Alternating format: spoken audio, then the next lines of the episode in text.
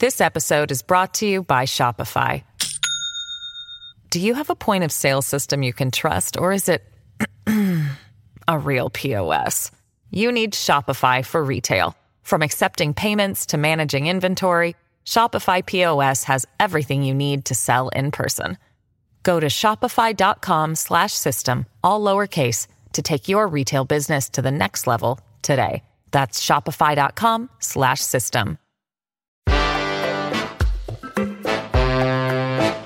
Today on CityCast Madison.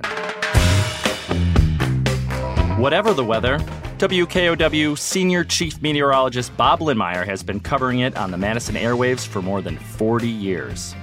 This trusted local weatherman has seen firsthand how Wisconsin's climate is changing, and he's ringing the alarm bell.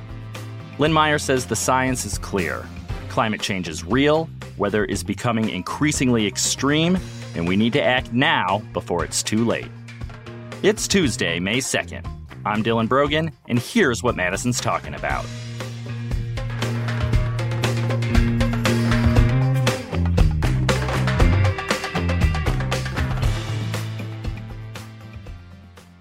Bob, thank you for joining us today. My pleasure to be here. So, you've been a familiar meteorologist in Madison for decades. Over that time, what have you observed in terms of the effects of climate change in Wisconsin? There have been many uh, changes in our cl- climate and the impact of climate change in southern Wisconsin in the time that I've been on the air, which is now 43 years. In that time, we've seen an increase in extreme weather events, especially in terms of catastrophic rainfall events, catastrophic flooding has been the primary impact. And there's been many examples of that in the last 50 years, especially. So, extreme weather, and that's uh, something you observed. Uh, climatology and meteorology are related, but they're different, right? They are. Um, I forecast the short term. As a meteorologist, my job is to primarily concentrate on the next seven days that's where uh, my viewers are, are, are interested in are interested in knowing about. But there's a whole other area of meteorology uh, where the climate scientists reside, and they are worried about the long term and trying to determine decades and centuries out into the future. And I've had an opportunity to keep track of, of their research and what, what are they saying? Uh, what are they thinking? And all to say right now, one of the things that I noticed is that they were becoming more and more alarmed over the years and over the decades, actually. This goes back 20 years when climate scientists were saying, we've got a problem. And I was becoming alarmed, but I just noticed with my viewers and the general public, there was not the same level of alarm. There was a disconnect going on. And that's where I saw an opportunity to use my position as a broadcast meteorologist, as a trusted scientist, and for many viewers, I'm the only scientist that uh, they have a, a, connection with. So I, I, use that position to help pass on peer-reviewed uh, information from uh, climate scientists to them, and hopefully raise their level of alarm too. Yeah, why the disconnect? You think that's a good question, and one that I was asking myself as well initially. So I did quite a bit of research into that, it turns out that it's primarily driven by the fossil fuel industry and the misinformation that they've been pumping out for a long, long time. And when you have uh, this misinformation out there, it's hard for the general public to really know what to believe. And if you're really not sure what's going on, usually you just don't do anything. And uh, that for m- many decades was the case. Not much was being done at all. Um, but that's been changing recently. Uh, so, like you said, you're a trusted source of information in, in the Madison area and a scientist that comes into people's homes every day. The weather doesn't uh, get very political very often. Uh, we're when you decided to be more active in terms of spreading what you know about climate change to your audience, uh, did that seem like a bold decision to you? It did at the time. I was very nervous. And when I really started reaching out to the public and to my viewers on air was about six, seven years ago now. One of the concerns is that you really have to know the subject inside and out if you're going to talk about it. And um, I had to get educated thoroughly because I would get people contacting me, especially by email, to dispute what I was saying. So I had to be able to effectively back up what I was saying. And that and that was a process over several years. So it was at first difficult for me to talk on air about uh, climate change, just getting used to doing it and getting used to pushback from viewers. But over time, um, I became more effective with my communication and I began to understand better um, why I was getting this pushback and put it, be able to put it in its proper perspective. Like you said, there's misinformation out there, and you're just trying to give people the the established science. So, were you able to persuade people? Was there an argument that made it less controversial in their minds for people who were pushing back? With some, yes, I was able to present an argument to give them the sources of uh, what I was saying, that peer reviewed research, and uh, they were able to uh, change their minds. But for some, there, no matter what I said, they weren't going to uh, believe what what I was trying to uh, tell them. And I found out there's there's some research from uh, from Yale that it's called the Six Americas, and it it shows what percentage of the population does not believe in climate change at all. To on the other extreme, uh, are very alarmed by what's happening with our climate. There's nine percent that are we'll call denialists, but they are vo- very vocal 9%. So once I understood that, that I was getting all this pushback, but it was from a very small percentage of, of the population. And uh, again, understanding that made it easier for me to just deal with it. Yeah, what what were those nine percent saying, and is that gotten better over the years, or? There's all kinds of misinformation, and so they would quote this misinformation as an argument to to what I was saying. But it was not peer reviewed. It's again, it looks very convincing. They have scientists that are saying it um, that are uh, financed, I think, and it's been proven really by the fossil fuel industry. So they would just present a counter argument. And once I answered that question, then there would be a yeah, but, and then they'd go on to all these other things that they could cite but were misinformation. So I found after a while it wasn't even worth dealing with some of these people that uh, just didn't want to hear what was really going on. They were they're stuck in their echo chamber, and I just don't concentrate my efforts there. Uh, there's so much of the population that is willing to hear what I have to say, and that's where I concentrate what I'm trying to do. So, how do you educate people about climate change while you know still telling us what the weather is going to be like the next day and the next couple of days. It's a challenge uh, on air because I typically have about three minutes of, of time uh, during my, my weathercasts. And for most situations, I need all three minutes to give the forecast. But when you get into quieter stretches, you, are able to allocate some time. You're able to allocate uh, anywhere from a short 15 second blurb to maybe a minute. And a lot of times I try to tie it into an extreme event that's happened that day. Then I can make the connection to our changing climate and the impact that uh, the warming of our atmosphere has, has, had on that particular extreme weather event. And there's um, an organization out there, it's a nonprofit called Climate Central. And what they do is generate all these graphics for, for on air meteorologists. And they're very uh, site specific. I, I can tell you for Madison all these different climate impacts and how much it's warmed here in Madison. And the graphics there ready to use, I just pull it up. I'm able to put it on air. That really helps me in my ability to uh, go on air and, and talk about it. Because another issue that meteorologists have is just time or preparation, but I can trust them. I know it's peer reviewed and I can put it on the air and it's, it, it's ready to go. So that's one area that I've been doing my climate change education is on air. But most of my efforts actually are in doing presentations directly to the public on giving climate change talks and uh, visiting people and looking them in the eye and and talking to them and having a discourse and a conversation.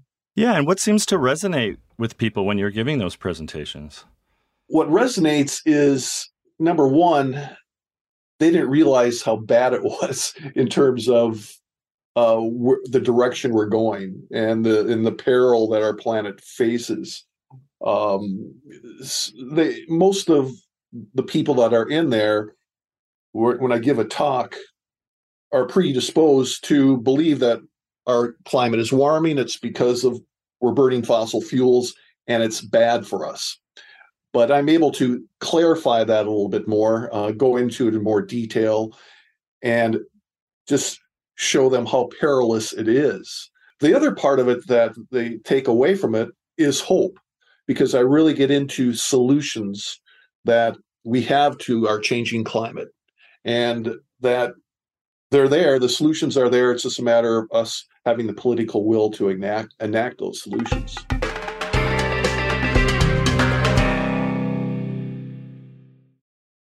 This episode is brought to you by Shopify.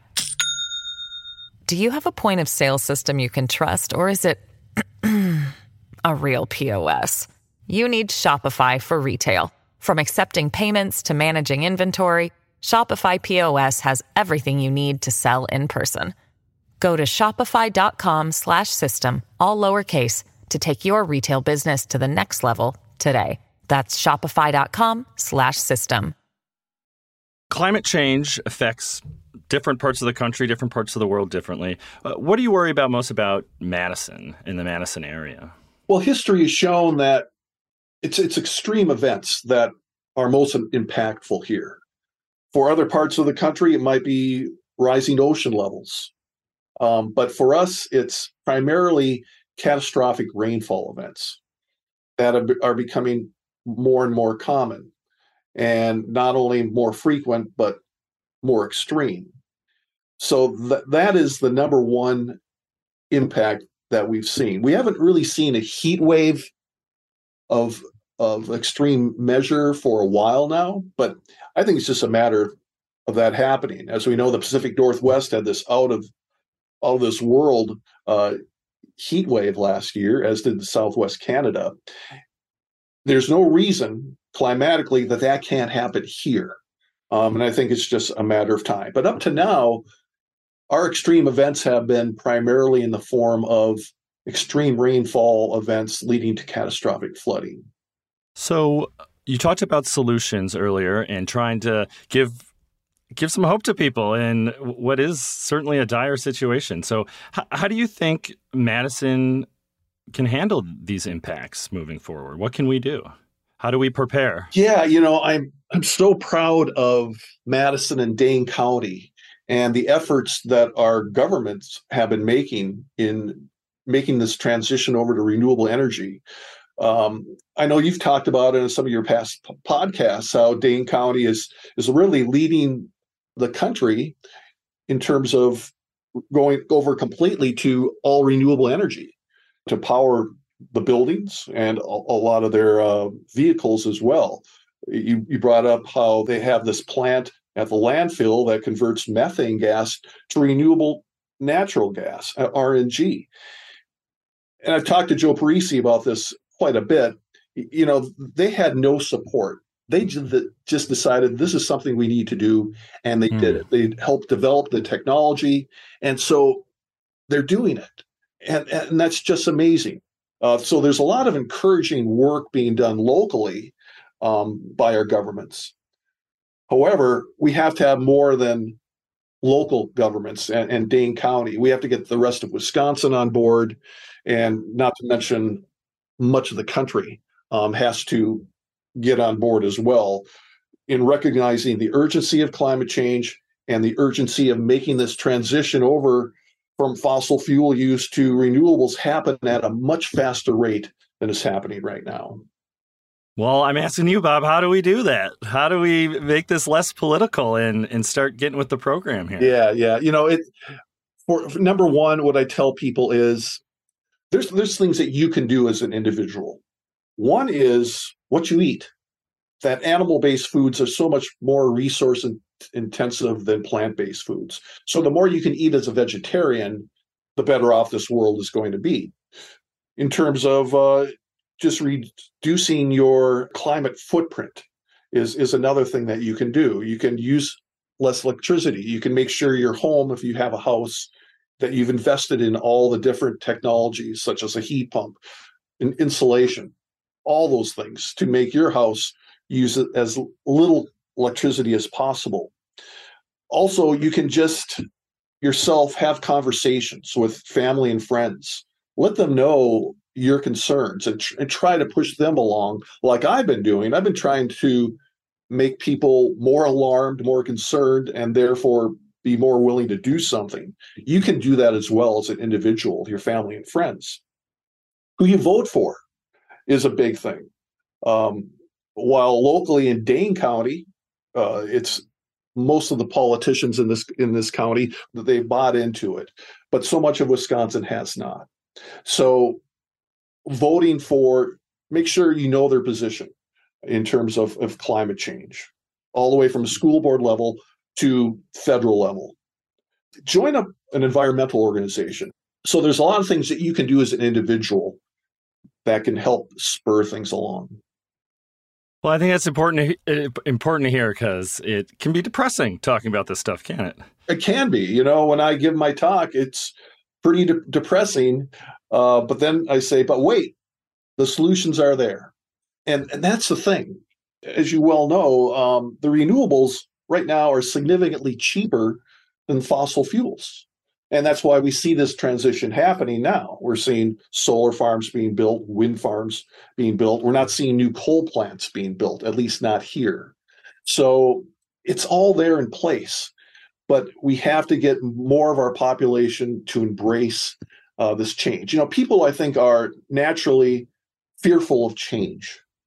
This is a big change that we have to undergo. But if we don't, I, I, I finished my uh, my slides presentation, my PowerPoint, by showing a picture of my grandkids. I have three grandkids, and I say this is why I'm doing it, because it's up to us to keep this world livable for them. So we have to undergo these these changes ourselves. Well, are you hopeful humanity can make these changes to to stave off the worst of climate change? I am. I'm I'm uh, a natural optimist. I think it will happen, uh, especially as some of the the younger folks start to get into uh, being able to be in power, to be able to vote. I think they're uh, more apt to embrace what needs to be done than the older generation in general. Um, there's also a, a, another area that is really hopeful for um, helping our, our cause, and that's there's all kinds of new technologies that are being developed that will their purpose is to extract greenhouse gases from the atmosphere. And their goal is to extract it all to get us down back to, to pre-industrial levels. It's being done in many areas um, and that's exciting the, the, these technologies that are um, being developed. None of them are scalable and doable except for one and that's what dane county's doing and that's converting methane gas from landfills into renewable natural gas. But there's many other things that are being done carbon capture um, among other things that are being developed but it, more research dollars have to go into that but i'm optimistic that some of those technologies are going to bear fruit and they'll be able to help us in this goal of uh, keeping us uh, and the world uh, as close to 1.5 degrees C increase from pre-industrial as possible. Bob Lindmeier, uh, meteorologist from WKOW. Thank you so much for joining us. My, my pleasure, Dylan. Uh, I was happy to talk to you.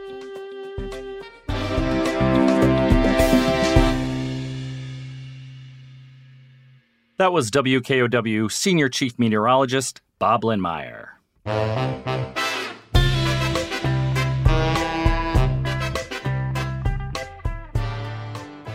And here's what else Madison's talking about. In environmental news, legislation to remove gray wolves from the endangered species list is moving forward in the U.S. House of Representatives. Wisconsin Congressman Tom Tiffany has co sponsored a bill called, quote, Trust the Science Act. It's already been approved by the House Natural Resources Committee. Tiffany says he wants to return wolf management, quote, back to where it belongs, in states' hands. If wolves lose federal protection, that could open the door once again to an annual wolf hunt here in Wisconsin.